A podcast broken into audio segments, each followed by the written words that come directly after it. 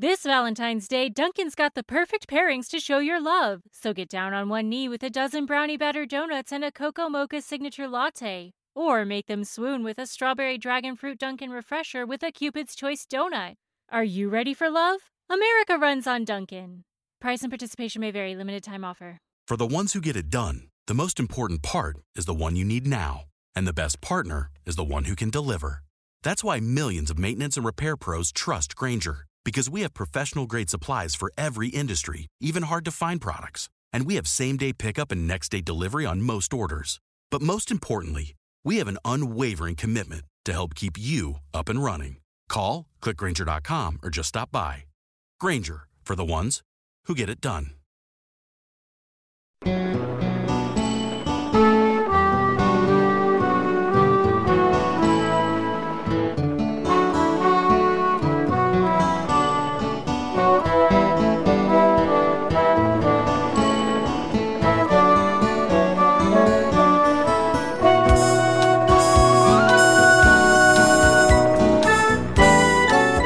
Everyone. Welcome back to Red Redleg Nation Radio. I'm Chad Dotson. With me again is our buddy Joel Luckhaupt. Joel, how you doing today?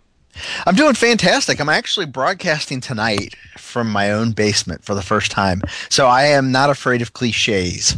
Wait a minute, it, your basement or your mother's basement? Well, it's actually my basement, Oh, so I guess it's not totally a cliche, but it is a basement. That's pretty and I think that's close enough. So Oh, the fact that you've made it out of your mother's basement is uh, it's it brings hope to uh, sabermetricians everywhere. we all have dreams. That's right. Um, welcome to the All Injury Podcast, where all we talk about all the time are Reds injuries. I think pretty much that's going to be the topic of conversation tonight. Ow! Oh man, I just pulled something. Oh too. man, we're it's an our- epidemic.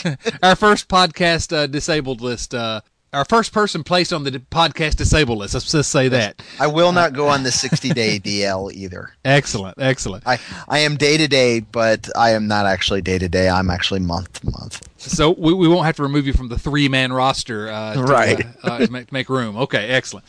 Um, well, the first thing we need to talk about, which is clearly the most important thing going on right now, it's that the uh, University of Virginia Cavaliers are now in the Sweet 16 of the NCAA basketball tournament. Um, and now, while I know that everyone listening here is either uh, mad about Indiana not being in, or Cincinnati getting beat early, or happy about Kentucky and Louisville, permit me just a moment to uh, revel in the fact that for once, uh, the University of Virginia is actually uh, doing well. I'm uh, I'm pretty excited. Um, anything you want to uh, add to this conversation, Joel? Now, I went to a Division three school so that I could avoid these types of conversations. Well, if I had thought about it uh, before I chose a, a college, I probably wouldn't have picked uh, University of Virginia because I want to avoid these conversations usually. but finally, they're uh, doing well, and I'm actually uh, thinking about heading up to uh, Madison Square Garden uh, next week Wow, to see. Uh, Virginia play against Michigan State. That should be a fun time. Yeah, Um, well, they're probably going to lose, so I hope you don't waste too much money. oh, I'm sorry. Oh, no. I'm sorry. Actually, see, Oh, somehow Michigan State is my son's fa- most favorite team, which I don't. I've still yet to figure it out, but. Um, so I guess I'm. I don't know. I'm not Oh. really rooting for anybody at, at, at any point. I used to be a big Kentucky Wildcats fan, and then I kind of lost out. In fact, yesterday I was kind of rooting for Wichita State to win. Oh so wow. I'm. I'm. I'm. You know, I'm a baseball fan. well, me too, and I'm happy to talk about baseball. And you're and you're probably right. Uh, Virginia's probably going down, but I'm I'm pretty happy with their season anyway. Um, But let's talk about baseball because we are right on the precipice of opening day. We uh, and I'm not sure the Reds are going to be able to have nine players to field uh, to field a team for opening day. They certainly may not have enough pitchers to go around. What is going on right now? I don't know. It's you know some of it. I, w- I was thinking about that this morning, and I think some of it might actually just be the you know spring training injuries. You know the kind of thing where um, if it were September, these guys probably would pitch through a little bit, or or they wouldn't be so concerned about it. I'm hoping. I'm hoping. Now, obviously, Matt Latos is uh, coming off of surgery, and so that's why he's behind a little bit. Um, I wonder if the Homer Bailey thing would have been, you know, during the regular season would have been one of those cases where maybe he just misses a, start or something like that. Um, it just seems a lot scarier now because uh, they're maybe perhaps a little more cautious than they would be during the regular season. And you know, and and the talk of like uh, Johnny Cueto and possibly him having injured scapula which is you know sounds like a rock band scapula. um, oh, hair but, metal, I love it. Right, but so you know, having an an injury or something like that is one of those things that you know maybe they don't even bring up during the season, um, unless it's you know ends up being more serious than they they had thought. So that's the optimistic take on it as much as I can. It's very frightening, though, don't you think? Oh, it definitely is, and and I think you may be right that some of these things maybe seem a little more serious to us now because they're being uh, extra cautious, number one. And number two, it's sort of on top of some uh, more serious injuries, and they're just sort of piling on top of each other. Right. And, the volume is definitely concerning. Right, yes. Even if there's uh, only maybe one or two of these that are uh, something that really we need to be concerned about. Uh, obviously, the most serious and the one that's on everyone's mind is uh, Aroldis Chapman. And, and, you know, I was. I wasn't listening to the game that night, but I saw on Twitter Aroldis Chapman hit by a line drive. And so I turned on uh, Marty to see what he was saying, and it was really uh, as disturbing uh, as it could have been, given that I didn't have any pictures, because Marty really was uh, not saying a whole lot, and the picture he was painting was not good. Aroldis down on the field, uh, bringing out a stretcher, and uh, very, very scary. You see the pictures over the next couple days of what happened after he underwent surgery and, and, and those staples, that picture of those staples, it still gives me uh, nightmares. Uh, but then, uh, you know, a day or two later, he's in the Reds clubhouse and, and smiling, and uh, they say he can begin working out in 10 to 14 days, maybe ready to pitch in game conditions four to six weeks. So I guess it could have been much, much, much worse, but uh, I can't imagine many things on this team. Uh, maybe uh, something happening to Joey Votto like that that would be as scary as uh, what happened to Aroldis Chapman. Then I, well, I, um, Go ahead. No, I'm just saying I'm I'm still uh, sort of have the shivers over it. Yeah, and the actual event I think is is pretty much um, outside of like seeing a clean break or something like that. The actual event was um, pretty much the worst thing that can happen on a ball field, you know, and. Um, you know, it, it, it's quite uh, quite scary that that kind of thing can happen because it's totally out of the control of everybody involved. The hitter doesn't want to do it. The pitcher obviously doesn't want it to happen, and and so it and it's so bang bang that it's just so frightening to see it happen. And and it, frankly, it's quite amazing that it doesn't happen more often. Um, and so uh, to see it happen at such a, an extreme degree, and then you know to hear all of the, the you talked about the staples. The worst thing for me was the description of them uh, peeling his face back. Ah, I was trying to avoid that. I was trying to stay away from that. Thanks a lot. I know, but you got to go graphic, or you're never gonna you're never gonna skew young enough with the podcast. there you go. Good point. Um, so, uh, but the, the, the whole event is just, oh man. Um, it's one of those things that it's as as a human and as a person that doesn't play that sport. Uh, it's one of those things that you look at and you can't imagine that somebody could get back out onto the field after something like that happened. But these guys, uh, there's a reason why they're different. And there's a reason why they make it to the big leagues, and for some reason they're able to get that fear out of their head and not worry about it. So hopefully, I think of all the things, because it doesn't sound like the concussion was that bad, and maybe there might be a few lingering effects there, but it doesn't sound like it's going to be one of those severe concussion uh, cases that le- last for a whole year or for a couple years or for the rest of his life. Hopefully, um, so ultimately the real question is going to be whether or not he can overcome the psychological effect and be comfortable out there on the pitching mound again. And you know, the only way we'll ever know that is until he gets out there on the pitching mound again. Yeah, and, and actually, that is absolutely the best case scenario uh, as far as I'm concerned because it happens, and, and and you're right. It's a it's a wonder it doesn't happen more often. And the only way to uh, protect a pitcher can protect himself is by not pitching. Really, I mean that. Uh, there's no way to avoid that. It's going to happen occasionally, unfortunately, uh, short of wearing a mask or something. Um, well, and the funny thing, and not to like completely kill the conversation with an aside here, but the first, so I went to fantasy camp in 2010, and I had never pitched before, never in little league or anything like that. The first pitch I threw in fantasy camp, which was like on day three or day four, I uh, I threw, the the guy lined it right back and I had put my glove down just in time to protect uh, and enable me to be able to have children again. So, well, that's even worse. Yeah, well, I mean, what happened to Aroldis? Yes, so it, um, you know, but it was the first pitch I'd ever thrown, and and uh, and so that scared the you know the bejesus out of me. no doubt. And and and yet somehow I still managed to pitch. So come on, Aroldis, get back out there. yeah, really. If you, if you can get back on the mound, what's his excuse? I'm Uh, a coward. exactly. He's a professional athlete. Um, really, in some ways, and you and you don't uh, hearing the descriptions of, of the surgery that he he underwent, and um, and then just seeing the pictures of the video of what happened, it's really strange to say best case scenario, but I really, in some ways, it was. I mean, they're talking brain damage originally, you know, and, and it could be uh, anything from death, uh, you know, down to uh, you know uh, there, any number of situations uh, could be imagined. And and as it turns out, it looks like he's uh, maybe the biggest fear is just how's he going to respond psychologically, and that's a that's a serious fear, and it's something we're just going to have to wait and see. But you think about the first thing I thought about when it happened was Brandon McCarthy, who was uh, you know hit uh, by a line drive back in September of 2012, epidural hemorrhage, brain contusion, skull fracture, um, and of course he returned. Um, but uh, so it could have been a lot worse, I guess, is what I'm saying. Not, I don't want, I don't mean to minimize what happened to Aroldis. I'm very, very thankful though that it's not worse than it was because uh uh, over the first couple days, it very, very scary, and uh, and I'm amazed he's able to smile and laugh about it at this point, frankly, because um, that's a tough situation. Yeah, and it helps just being a weird dude, I guess. Maybe One of those times, one of those times where where his eccentricities probably is helping him through the situation. Well, maybe, maybe, maybe the confidence that goes along with uh, calling yourself Mister 105, etc. Uh, you know, uh, maybe that's something that's going to help him when he gets back on the mound. We'll Yep. wait and see. Um, since we're in the bullpen, uh, we've talked. I think you and I have talked about uh, Jonathan Broxton and Sean Marshall uh, before. Uh, Are they on the Reds? oh my goodness, uh, they're, it's it's Nick Masset all over again.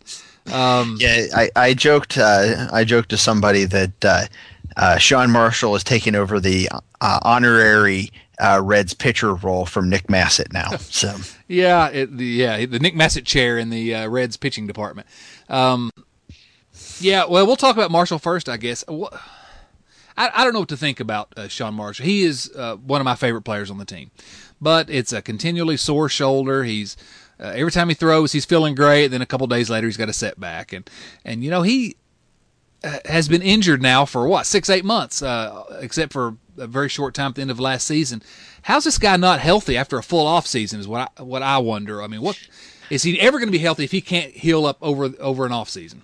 Yeah, and that's a big question because um, the hardest part I think about all of this medical stuff is that uh, you know each pitcher is unique and individual, and um, what works for one guy may not work for another, and that's very uh, it's very frustrating as fans because we're not there on a day to day. I'm sure it's very frustrating to the players, but you know I can't really talk about their perspective. But as a fan, not being there on a day to day, so we don't really know what they're doing. And you hear a lot of you know I I said earlier on Twitter this week that um, you know every team thinks that they're or every fan base thinks that their team mismanages injuries. Right. Yeah. And and I think some of that comes from the fact that we don't understand what goes on in the background. And we don't know why somebody like Sean Marshall continues to be hurt. Well, here's the the fact of it could just be that Sean Marshall's body just isn't made to do this. And it's unfortunate, but you got somebody like uh, Bronson Arroyo who is some weird wizard who is able to survive, you know, and, and pitch uh, so many years and uh, stay healthy all these years. Although this year he um, does not appear to be as healthy as he normally is. Uh, and then you have somebody like Sean Marshall who, you know, has, um, you know, great talent, but uh, is unable to stay healthy. And it's just the way it goes. And and you know, we're just not good enough at the whole science of of pitching mechanics and pitching health to be able to figure out some of these things. And it could just be that's how it is with Sean Marshall. I hope it's not, but you know, sometimes you just have to admit that we don't know everything. No, that's precisely what I fear, and, and we are. eh, Listen, on this podcast, we've uh, questioned Doc Kremchek and the Reds medical staff uh, over and over, uh, but this. That's really what I fear with Sean Marshall, and and like I said, I'm a very big fan of Sean Marshall. He's a guy, and we'll talk about who's going to be the closer in, in Chapman's uh, absence here in just one moment. He's a guy that I felt should be the closer anyway, with Chapman in the uh, in the rotation. This guy's great, but at some point, you really got to wonder you know, is he going to be able to, uh, you know, pitching in the major leagues? It's, it's a violent motion, it's an unnatural motion, and it's tough on a person's arm and shoulder. Um, I'm concerned that Marshall's never going to be healthy again. It's very, very, uh, very unfortunate. I never really considered that until he comes into spring training this year, and he's just still, still injured. Um, very, very. Uh, it's a shame because they gave up a good, good pitcher for him. I thought in the end it was a pretty good trade uh, when they traded uh, Travis Wood to the Cubs for him because Marshall, like I said, when he's pitching, when he's healthy, this guy gets people out as well as any reliever in the majors. And while I don't normally like the idea of trading starting pitching for relief pitching, at that point in time, uh, the Reds certainly had a little bit of a surplus of starting pitching and could afford uh, to give some up in, in, place of getting somebody who was the quality of, of Marshall. Right. When when when they made the trade, I was a little skeptical. They signed him to a, a two or three year contract, uh, whatever it was, and I thought, well, you know, going to have this guy around an elite reliever for this number of years. Uh, at the very least, it's a toss up. Uh, you know, not a bad trade. And ordinarily, you trade a, a, good young starting pitcher for a reliever. I'm not going to usually be happy about that.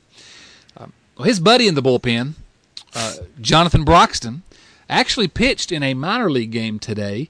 Uh, I think he's pitched in a couple of uh, games, and he's obviously recovering from surgery last August, uh, surgery on his right forearm. Uh, you know, I, have never, I'm not a fully paid member of the Jonathan Broxton fan club anyway, but uh, he's better than some of what the Reds can throw out there in the bullpen, and I'm starting to wonder if he's even going to be available. or w- when he's going to be available because the Reds bullpen all of a sudden is looking very, very thin. Exactly. Um, it, the funny thing about the report, I think it was John Fay uh, reported today that Jonathan Broxton pitched without incident. So, and that's exciting given the current state of uh, Reds pitchers. I know. I know. So it's funny that that's that's um, that's a positive description.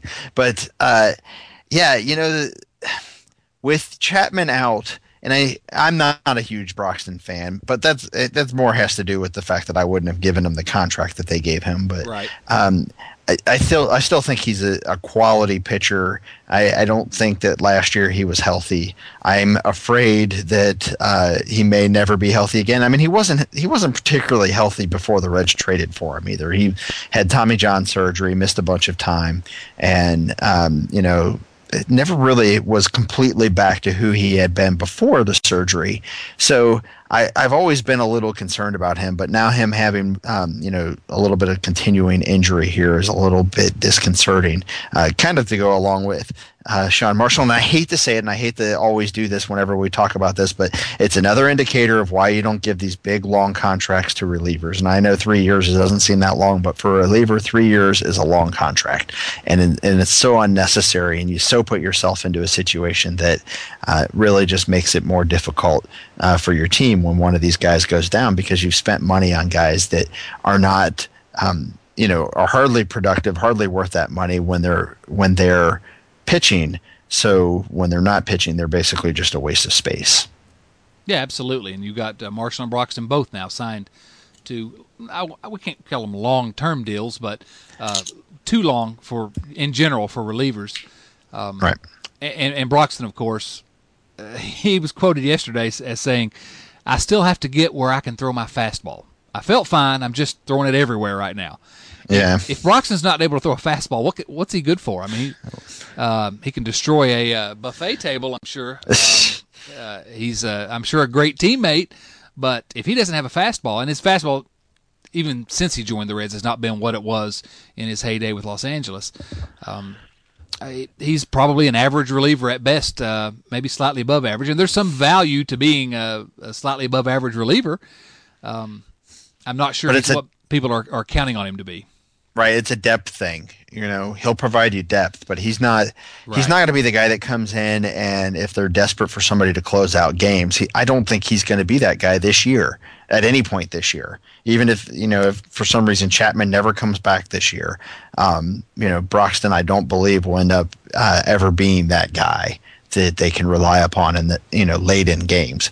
I you know i i've i've felt that he's probably you know if we had to assign innings, he's probably a seventh inning guy. I don't even I don't even really consider him an eighth inning guy. I don't think no. he's he's got the I don't think he's got the ability to to get outs on his own um, like he used to. He depends on the defense a little too much.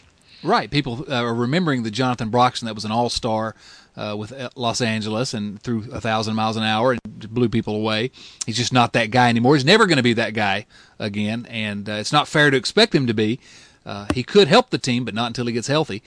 Um, so, so all of a sudden, talking about the bullpen, we've got Aroldis Chapman out now for a couple of months at best, uh, six six weeks at best. You've got um, Broxton and Marshall. Uh, Bryan Price says they're not going to be ready to start the season. You've got Alfredo Simon now, who's going to start the season in the rotation because uh, Latos is behind schedule. And we'll talk about the rotation in a moment. But all of a sudden, this is looking like a very, very thin uh, bullpen. And when asked who's going to close games, Bryan Price said uh, basically, well, whoever we've got. Uh, and he specifically named uh, J.J. Hoover, who can, who can handle it, Sam LeCure, who's been effective, uh, Manny Parra, who was who was good last year, and then Andrew the Giant, Logan Ondrusek. And the thought, you know, I, I, I, I don't assign a whole lot of uh, value to the term closer anyway. I think more people can do it than, uh, than I guess the, the uh, general uh, consensus is. But Logan Ondrusek in uh, high intensity moments kind of worries me a little bit. Am I am I completely off base there? Uh, no, he's you know he's another pitcher that that depends. Although he you know his strikeout numbers were up last year, he's another pitcher to, that depends on his defense quite a bit. And those those just aren't the kind of guys that you want pitching. Uh, you know, later in games with the pressure on, and it has it doesn't have as much to do um, so much with the pitcher as that uh, the situations you get into those tense situations, maybe a runner gets into scoring position, you need to hold down a two run lead. And you don't want somebody who um, is going to be trying to pinpoint pitches so that he can get the, the type of hit that he needs. You need somebody who's going up there that feels like they can get a swing and a miss when they need it. And so that's the thing that's concerning about those types of guys. And that's why they don't typically work out so well in later in innings. I don't I don't think it's as much to do with uh, mentality or anything like that. I think it has to do with uh, the sheer um, ability of the situation and the ability to get outs when when the pressure uh, requires you to try to do something to get an uh, an effective out, not just an out where the ball's put in play that could turn into a hit, kind of stuff. Yeah.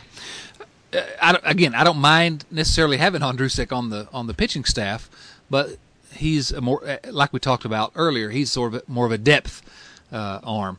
I don't mind. I don't mind LeCure in uh, in high intensity moments. I don't mind Hoover. Uh, Manny Parra has actually uh, maybe changed my mind after watching him. Although I'm still a little bit skeptical about uh, whether Bryan Price has really turned him into a different Manny Parra than he was before he joined the Reds. But I'm afraid early in the year when starting pitchers just aren't generally going to go that many innings anyway. Uh, still building up. Uh, I'm, I'm, concerned if this bullpen has to throw a lot of innings, that's really going to be. Uh, it's really going to hurt hurt the Reds early in the year, and, and, this team really, I feel like, needs to get off to a pretty strong start, uh, given I think the uh, general feeling around Reds land uh, that they didn't improve much in the offseason. Uh, I think for just for attendance purpose, if nothing else, uh, they need to get off to a hot start. I'm really concerned about this bullpen throwing a lot of things. When they get a tough schedule early on, I mean, they play Cardinals, uh, Mets, Cardinals, Rays, Pirates, Cubs, Pirates, uh, Braves, Cubs all through April. So, I mean, they're going to rely on that bullpen quite a bit. So it's a shame that, you know, Chapman's gone and, and the other two big guys are down. Um, they're, they're really going to have to hope that they catch one of those hot months from the um, from those relievers and the and, and maybe you know somebody like Nick Christiani will surprise us um, out of the bullpen and you know pitch uh, you know pitch lights out for a month and really kind of that's you know hope is not a strategy but you're kind of at that point right now that all you've got is to be you know at this point is to hope that um, uh, you know these guys can handle the the workload that they're going to have thrust upon them for that first month. Fingers are crossed. Now, Yep. moving on to the uh, the starting rotation, got a little bit of good news. But uh, actually, all five of the Reds' uh, projected starters for this year have some sort of lingering issue right now, and some of it's uh, uh, things that, like you said earlier, uh, we might not worry about so much if it were August. Um, but Matt Latos obviously is was the most serious. He had uh, left knee surgery, repaired a torn meniscus cartilage, and he started uh, on Monday today. Uh, we're recording this on Monday in a minor league game, I think a double A game. Uh, his uh, velocity was up to 93, throwing free and easy, evidently, and uh, all good reports that I heard. Um, he's not going to be ready for opening day, but he's recovering as well, I guess, as could be hoped from that surgery. So uh, the bad news is, is sort of tinged with a, a little bit of good news, finally, when we're talking about Matt Latos. They got to get him back as quick as possible. Yeah, and uh, hopefully he'll only miss maybe a start or two starts at the most, um, which would be great. And you know, the the good thing is, is I think Alfredo Simon is the kind of guy that's going to be able to handle a couple starts. I wouldn't want him in the rotation for you know two or three months, but I think he's kind of uh, he's got the kind of stuff that'll allow him to get away with a couple starts, uh, and and hopefully it's not against uh, you know hopefully they can get him on the schedule so that he's against teams like the Mets and the Cubs and not so much against uh, the Cardinals and the you know the Rays and the Pirates, the better teams. Yeah, and Bryan Price has talked about uh, mixing his starters up, uh, looking at matchups, and I never would have guessed it two years ago. But if you'd have told me I was going to say. I, I really don't mind Alfredo Simon making a spot starter too. I never would have believed that I would actually say that, but I, I agree. I, I, I don't want him in my rotation, but uh, I'm more comfortable with him now than uh, than I would have been a couple years ago. Um, that being able to handle that on a short term basis. Right. Um, now, Homer Bailey, I'm sorry, you going to say something? No, no, no. Okay, Homer Bailey is another guy who pitched in a minor league game today. Homer Bailey strained right groin. Um, probably the type of thing where he misses a starter or maybe two in the in the regular season, and and we move on with it. But we're all on pins and needles now. Uh, threw pretty well today. Had a little bit of uh, an issue today, but worked through it hit his pitch limit and is supposedly healthy. Um, and he thinks, I guess uh, Bryan Price thinks he's going to be ready to going to be ready to go. On uh, then I'm then I'm going to trust Bryan Price because I can't handle the stress. it's just easier to trust Bryan Price, right? Yeah. Um, so uh, hopefully that's much ado about nothing. Johnny Cueto, the other of the big three.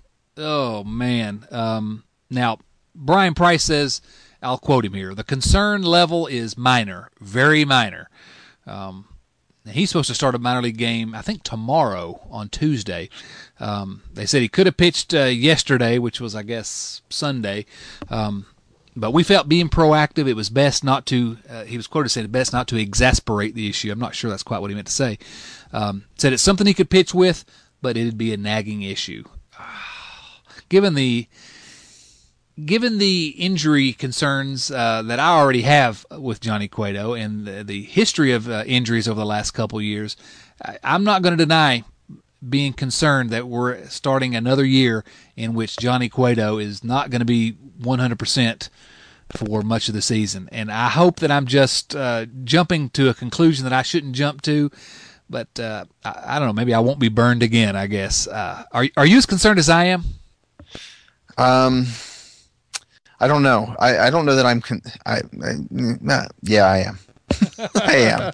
I'm trying to convince myself that I'm not. Yes, I'm concerned, but at this point, uh, I I'm not. I'm not gonna stress about it because I don't know what good. Uh, basically, what it comes down to is at this point, if Cueto is hurt and, and misses a bunch of starts in April, it only makes his opening day start, say and uh, and then after that is out for a while. You know, we're we're talking about 2015 probably, and um, not that Cueto is that crucial moment. You know that that that singularly singularly crucial pitcher, but um, I think the combination of Cueto and Latos potentially missing a couple starts, uh, you know Chapman being out a while, the bullpen, as we've talked about, being pretty thin. Um, it, it's teetering. I feel like it's teetering, and this is. I'm not normally a pessimistic person, especially not at this point in the season, but I it is very concerning um, you know that that Cueto seems to he could potentially have, in, you know, similar types of injury uh, to what he's been dealing with, and um, you know you kind of worry about that. So yes, I am worried. I am worried. I'm I'm conscious of the fact that when I when I say this, I sound like every other person who tweets at John Fay or uh, at uh, Trent Rosecrans, because every other tweet that, that, people send to those guys seem to begin with should we be worried yet or should mm-hmm. we be mm-hmm. concerned and and i don't want to be uh, one of these uh, guys that is pessimistic although i generally frankly am because the reds have beaten me down over the years although they've uh, sort of uh, turned me into a little bit of an optimist uh, over the last few years because they've done so many things right um, but I, I guess the fact is that and we've talked about this before this team, in my opinion, is so dependent. It will be so dependent on this starting rotation because uh, you know the hitting. There's a chance that the hitting can be certainly improved. Uh, if not an elite offense, they could be an improved offense and and and a decent lineup. But even then, it, just feels to me like this team is going to be so dependent on these starters, and I'm concerned about not having all five of them. Uh, all year long because they are uh, they're a good rotation when they're healthy. And, and, I'm a big fan of Johnny Cueto. I love watching him pitch. Um, love his personality. I think that he uh, love having him on the Reds. I want him healthy. The Reds absolutely need him because when he's healthy, it's a. I talked about the big three a moment ago. He and and, and Latos and, and Bailey are as good as just about anybody else around. But if all three of those guys are, are battling nagging injuries for too long, I mean, it's one thing if it's just the first week or two of the season and then everybody's back and these nagging injuries are behind them and the Reds are full strength. But if these things last, like you say, too much longer than the first couple of weeks, uh, it's going to start to get ugly, I'm afraid. Um, uh, yeah, this is, I'm being too pessimistic, I know.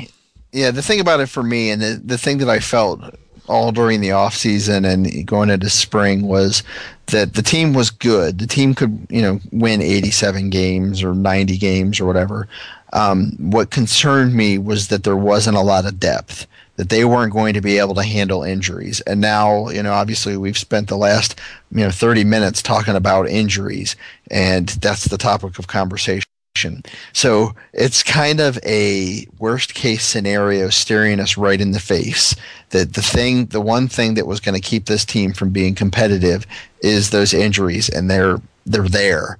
And so you know, I understand people who are are agonizing over the start of this season. It's understandable, and I'm sure the Reds are agonizing about it. The you know injuries aren't fun in the first place, but when you have so many of them hit you all at the same time, uh, it's definitely a terrifying situation to be in. So. Um, I I am not like I said I am not a pessimist, but I am certainly concerned about how things look right now. I'm concerned that they are that they're they don't have a lot of opportunity to if if one of these guys ends up having to miss a while. Because one of the thoughts that came to me while during this whole conversation was well they may have to trade for a bullpen arm but i'm not real sure that they have the ability to do that. Not to get somebody that is worth trading for. You know you may end up being able to trade for somebody who um, who is a big contract that somebody wants to dump or something like that. But I, I just don't see them having the ability to trade for the kind of bullpen arm that um, would be both reliable and also wouldn't be a big contract. So it's stuff like that that you, you look at it and you try to be optimistic about it, but it was um, it's it's very very nerve wracking right now. I bet. Here's what I'm going to predict. We're going to do some predictions later, but here's my big prediction. If the Reds do need a bullpen arm, like you say, they need to go out and get one. Hey, why not Gary Majewski? I, I bet he's available. uh, or David Weathers. I'm not even going to acknowledge that statement. yeah, that's probably probably wise. Uh, Mike Leake and Tony Cingrani uh, as well, the the back end of the Reds rotation. Mike Leake uh, dealing with a little bit of an abdominal muscle issue, and and Tony Cingrani, what I've seen described as a dead arm. That that sounds like a bad injury for a pitcher. A dead arm. Yeah. Well, the funny thing is, is dead arm back in the old days used to mean, uh, yeah, this guy's toast and we don't know what to do about it. Right. Nowadays, it, it, it means, you know, that there's that period that they go through. Um, you know, you come into camp and your, your arm, you're very energetic. And uh, then you start to build up some innings on the arm, and the arm goes through a tired period, and it kind of has to wake up again. And um, you know, we hear about this pretty frequently. I think eh, just about every spring somebody Oh, goes yeah. through a dead arm period, um, and and especially the younger guys, younger guys who don't haven't quite gotten that routine down yet to figure out you know where their biorhythms need to be in terms of uh, timing themselves, and it's quite possible that maybe Cingrani just came out a little too exuberantly um, for the start of spring training and maybe overworked himself a little bit uh, too much early on uh, and probably you know put himself in that situation hopefully see i'm optimistic I, I like the optimism, but you're over here talking about biorhythms and and, and all this. All I'm saying is, if a guy's a pitcher in the major leagues and his arm actually dies, that seems that seems like a bad thing to me. I don't know. Maybe I shouldn't be so worried about oh so you were just trying to be a smart aleck i Oh, thought yeah. you wanted some real analysis i'm sorry i'll turn my snark back on. No, we count on you for real analysis because heaven knows I'm not going to provide any of that. Um, okay, so that's that's where we are with the pitchers, and uh, I, I want to be optimistic. Every spring, I want to be optimistic, but all these injuries being piled upon the fact that the Reds were unable to really improve uh, their roster over a team that finished in third place last year, I think it's just it's like everything keeps piling on. Is nothing going to go right for this team? Open day could come. They win opening day, win uh, you know four of their first five games, and all of a sudden everybody's uh, back in uh, happy land and and we're all enjoying it. it. It could happen, and hopefully these are just little things, with the except, exception of Latos, who is, seems to be the most serious of all the starters, um, and and he's on the on the verge of coming back. If you want to be optimistic, it's not hard to be. Uh, they could all be ready very early in the season, and uh, the Reds can really start rolling. Uh, so I want to be optimistic. I, I'm trying. I'm not succeeding, but I'm trying. Well, you know, without fail, whatever happens in the first week of the season will completely change the mood of the majority of the fan base, good or bad. Oh yeah, the first couple of games probably. Uh, You Yeah. know, you know how it works. Mm-hmm. So, well, let's talk about. We've talked about the pitchers. Let's shift quickly to the uh, the lineup. And, uh, in terms of the uh, hitters, really only one injury that uh, to a player that's expected to be a real uh, someone the Reds are really counting on this year that we really probably need to talk about. And, and of course, I'm talking about Skip Schumaker. Um, No, no, no. Let's talk about we'll talk about Skip in a moment. But uh, Devin Mesoraco strained the oblique, and uh, they keep saying, well, it's, you know, something they need to. First of all, they said tip the first response, 48 hours of inactivity. Let's reassess, see where we are, and uh, they keep sort of slowing their roll on that a little bit. They at- today he took 30 swings, and but now they're talking about he's good chance he's not going to be ready uh, for opening day because he's not hit against any live pitching now for uh, what a week, 10 days. Uh, the Reds need Devin Mesoraco, uh, uh, in, in my opinion. I, don't know. I talking about being optimistic. This is a guy that I've been optimistic is going to really take a big step forward this year. He's going to be one of the guys that's going to improve their performance enough that so that collectively this Reds offense uh, improves over last year. Having Brayan Pena starting, uh, you know, out of six games, kind of scares me a little bit. Um, but but I, but there's no reason to be pessimistic here. He's going to be back early uh, anyway. That's what we think, right? Um, yes, I am going to be optimistic about this one. I choose to be optimistic about Devin Mesoraco. Uh, I think that uh, this is one of those cases that if he had been, if it had been regular season, they would have been cautious for a couple of days, and then he would have, uh, you know, bitten on the popsicle stick and worked his way through it. You know, that's what I'm going to say. Yeah, yeah. So- I think you're So right. I, I choose not to be pessimistic about this one. I choose to be optimistic. That's going to be the theme of this podcast. We choose to be optimistic. Um, because you've got to make that a conscious choice because so many things want to make you uh, uh, teeter over to the other side. Um, otherwise, everyone else pretty healthy in terms of the starting lineup, unless I'm not thinking of someone. Uh, Ryan Ludwick's healthy, but I'm not sure that he can hit anymore. Um, Skip Schumaker, of course, dislocated his left shoulder diving for a ball. Probably means that uh, Roger Bernadina is going to make the roster. Uh, not sure that one way or the other, the Reds are better for worse or better or worse either way. There, maybe you've got a different uh, opinion on that. Um, but uh, Schumaker Schumaker's going to be out for I don't know a month or so. Yep. that's about all to say about Skip. that's about it. I mean, I you know it. Jack Hannahan, you want to talk about him?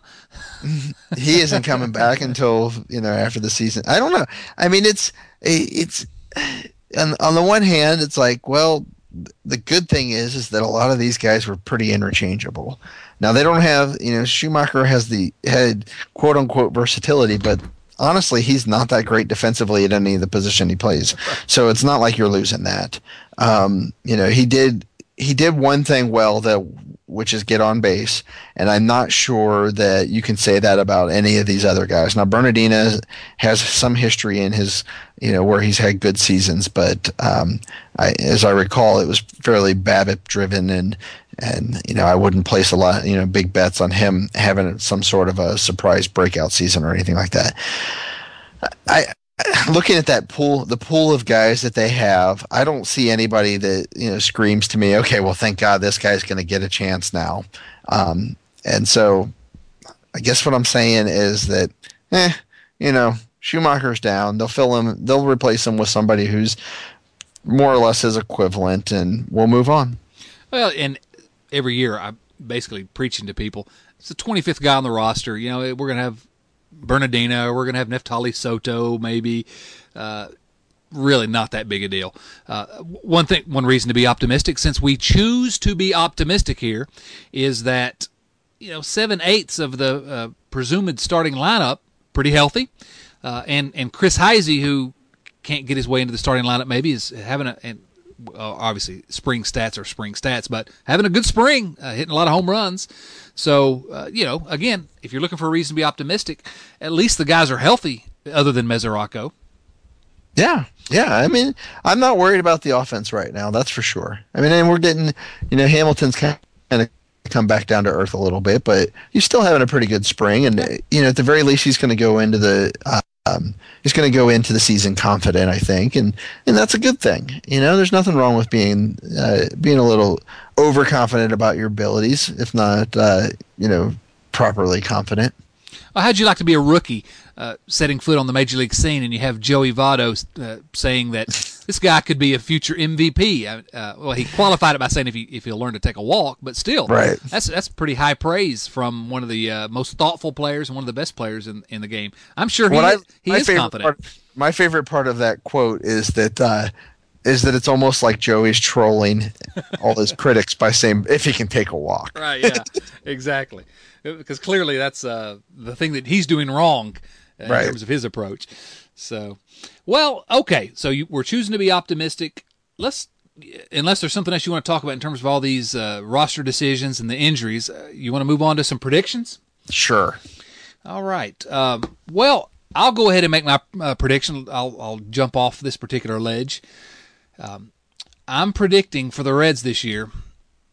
I'm going to predict 89 wins, which seems optimistic to me now that I say it out loud. Um, in some ways, and uh, I'm going to predict second place, but uh, eight or nine games out of first. But in that one game wild card playoff with a chance to, uh, who knows? You get in, you got to be in the dance to uh, to be able to play play in the World Series. So that's that's my first prediction. Now, I, am expecting you to tell me precisely how wrong I am. Uh, you're not that wrong. I, I think second place. Uh, I I'm more. I think about an 87 win. I mean, I've been calling them an 87 win team, uh, with the caveat that I think they can win 90, 92 games. I think they have that potential with them. I think they could also win 82 games. Um, but I think they're they're probably an 87 win team. I think that's about what they'll win. And I think second place. I think the the Pirates are going to regress quite a bit this year. Um, and then uh, you know the, they'll bounce back. I think the Pirates are going to be good for a while, but uh, you know the Reds. This will be a good chance for them to uh, get to the playoffs again. I think you know, 87 is not going to get them to the playoffs. They'll need an extra win here or there, but they'll be in the hunt, and uh, I think that that'll um, uh, uh, that'll be enough to either you know have them make a move to push themselves over the top, or you know have them super motivated to push themselves over the top. Yeah, they're going to be in the hunt, and Yeah. for for most of my adult life anyway, just being in the hunt would have been plenty enough for me to uh, really be over the moon with excitement over the Reds. So let's try not to lose sight of the fact that uh, this isn't these aren't the uh, you know Eric Milton, Jimmy Haynes Reds that we're talking about. Right, and and my bold prediction will be that if they do make it to the playoffs, they will win a series this time. Really? Not, maybe not the World Series, but they will win a series. now, are we talking They about the one game playoff, or are we talking about an actual series? Um, well, I mean, we'll call it an actual series. So they will make it to the ALCS if they make it to the playoffs. I'm not. I'm not going to say they're making it to the playoffs yet. I'm not that confident. And the uh, the postseason's a lot different than the regular season. But if they do make it to the postseason, I I am confident they will win a series this year. At some point, the just it's it's got to even out for them. They've had The math ha- the math Yeah. has to work eventually, right? at some point uh, with the sort of bad luck they've had, I guess you could say, in the playoffs. I don't know that I'm willing to go quite that far. Um, although, if I wanted to choose to be optimistic, I'd just one up you and say I predict them to win the World Series, and I just can't do that in good in good conscience. Um, Well, not on some, not on a device that's actually recorded. Exactly, You don't want yeah. people digging that up on No. you. Although I got to say, I predicted them to be in the World Series last year, and uh, that didn't work out so well at all. Although it wasn't a bad year. Um, heck, I'll take 90 wins uh, again this year. Who's going to be the uh, Who's going to be the best starting pitcher for the Reds this year? Matt Latos. Matt Latos. That's who I say. That's my. That's who I say. Um, I am gonna, and I'm gonna say that we're all gonna rue the fact that they didn't sign him to a contract earlier. because he's about He's to get expensive. He's gonna add twenty million dollars to his total deal this year. Yeah, yeah, yeah, and he'll be on the open market. He'll be absolutely worth. Uh, I think he's gonna. He's got a big payday ahead of him. Um, and I'm, you know, I don't know. I'm not signing the check, so I don't know if the Reds are going to be able to the ones to, the ones to, to make that, give him that payday. I hope so, since I'm not signing those checks because uh, I love that guy. Um, best hitter not named Joey Votto. Jay Bruce. Jay Bruce. Durr. Uh, obviously, yeah. Um, Jay Bruce. If the Reds make it to the playoffs, it is more than likely because Jay Bruce had a six-win season. There you go. Billy Hamilton is he a legitimate Rookie of the Year contender? Oh, absolutely. Um, you, I don't. I mean, he's going to be a contender because he's probably still going to steal seventy bases, which will make a lot of news. Uh, he. The question is, is he getting on base enough to to really be that valuable, though? Well, he doesn't have to get on base that much, in my opinion. He's going to get so much publicity, especially early in the season, because everyone wants to see this guy uh, based on what he did last September. Um, I think he's got an awfully good chance. He doesn't even have to have a, have a great season, really, by I guess from by my count, for him to be a runaway rookie of the year. I mean, somebody you, you could run into a guy uh, like we saw last year um, with Fernandez. I think he won the rookie of the year for the Marlins Um, and who was just well, I mean he was legitimately great, but um, I, I think that Hamilton is going to get so much publicity and he's going to turn into a star in Cincinnati uh, before he's really before, before he will have really earned it. I, I really think he's going to do well enough this year. And when I say well enough, I think probably a 320 on base percentage with the number of uh, stolen bases he's going to give is going to make uh, Joe Fan think that this guy is a superstar. Right. He's he's got the type of skills that will be overvalued. Right, flashy. yeah. Yeah, but but that does not mean um, that does not mean that he won't be valuable. He just Right. he's likely to be overvalued. Uh, and um, you know he he could surprise us and put a 340 350 on base percentage up there uh, or he could uh, he could uh, struggle and you know struggle to be 300 he's he's uh, the big x factor that's for sure Oh yeah, if he puts up a 340 on base percentage, this guy's an all-star uh, in Yeah. my opinion. Especially if the defense is as good as advertised and should be a significant upgrade over last year's center field defense. Um, last question, uh, and I hate to sort of make you step out on this particular uh, limb, and maybe I should make the prediction first rather than asking you. Ryan Ludwick. Uh, is Ryan Ludwick going to be um, a one-win player this year? Oh yeah, Uh, you think you think he'll be a one-win player? yes. I I will I will say one and a half wins. One and a half wins. Could could Chris Heisey do any worse if Chris Heisey were the starter? I mean, Chris Heisey gets exposed maybe if he plays too much, and he's he's had chances and never grabbed the the brass ring. Uh, I, I just feel like defensively he's a, a little bit better. Well, maybe a lot better, but I think Chris Heisey's going to see some playing time. I think the I think left field will not be the black hole that it was last year. I think um, between the two of them, and, and maybe I should back off the one and a half because I, I was just realizing what I was saying compared to what I had been thinking. Um, really, what I was kind of thinking is that between the two of them, that they'd be like a two two and a half win yeah, uh, uh, tandem. And uh, so I shouldn't give so much of that credit to Ludwick because it's it's really kind of de- going to depend on how their their playing time is uh, uh, spread out. But yes, I think I think eventually we'll see a, a more improved Ludwick. I don't think we'll see 2012 again, but I think we will see uh, much more improved Ludwick uh, over what we saw from him last year. I'm not, sh- you know, maybe we see 2011 again from Heisey, but I, I don't, I don't think that the spring is indicative of anything more than just uh, Heisey's in a hot stretch right now. Yeah, I'll take two and a half wins out of left field. Absolutely, it's an improvement over what we had last year.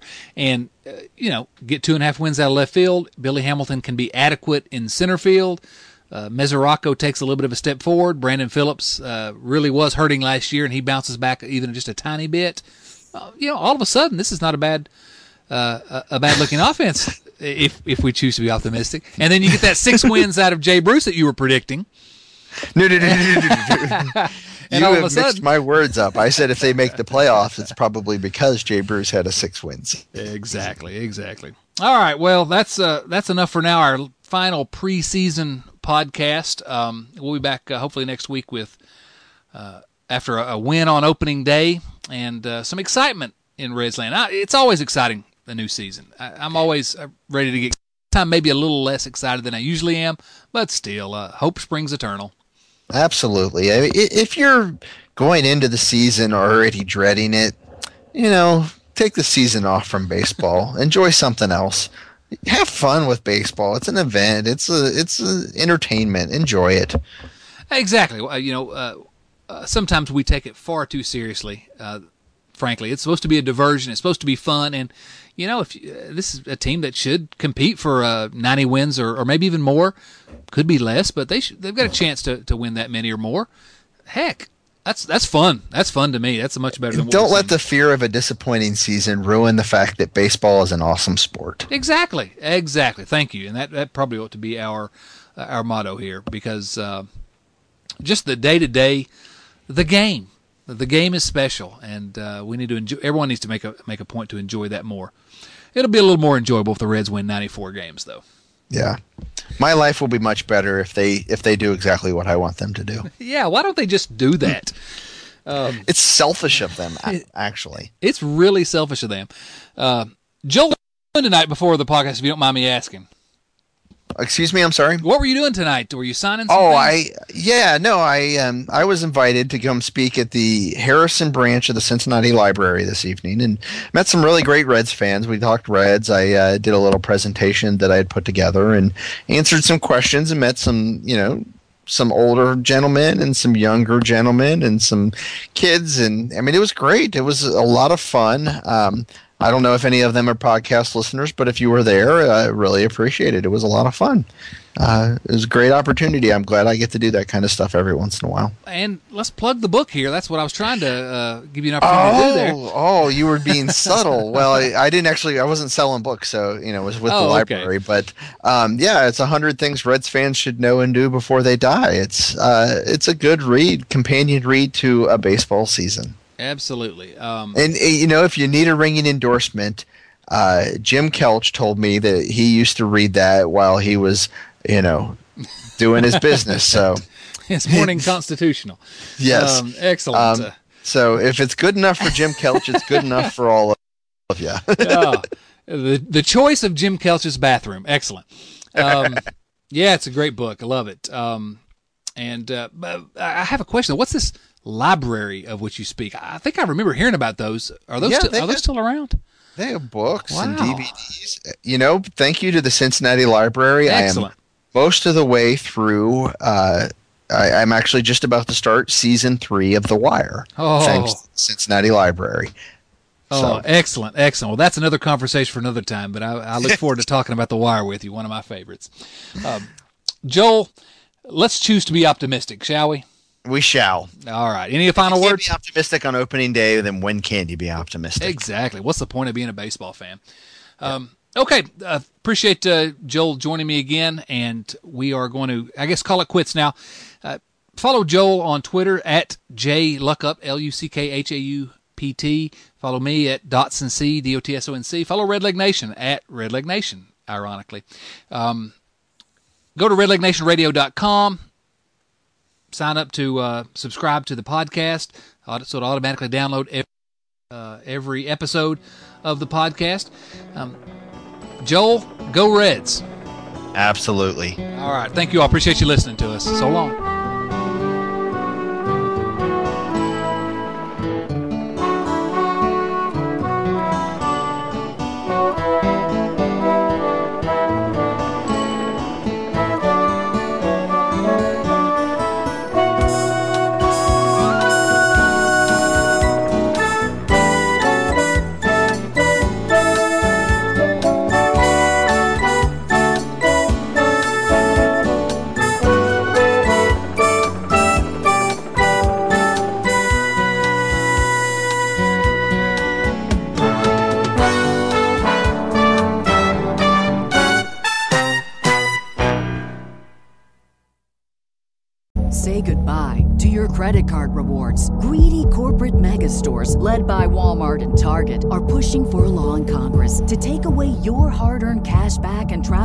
To line their pockets. The Durbin Marshall credit card bill would enact harmful credit card routing mandates that would end credit card rewards as we know it. If you love your credit card rewards, tell your lawmakers hands off my rewards. Tell them to oppose the Durbin Marshall credit card bill. This Valentine's Day, Dunkin's got the perfect pairings to show your love. So get down on one knee with a dozen brownie batter donuts and a cocoa mocha signature latte. Or make them swoon with a strawberry dragon fruit Dunkin' refresher with a Cupid's Choice donut. Are you ready for love? America runs on Dunkin'. Price and participation may vary, limited time offer.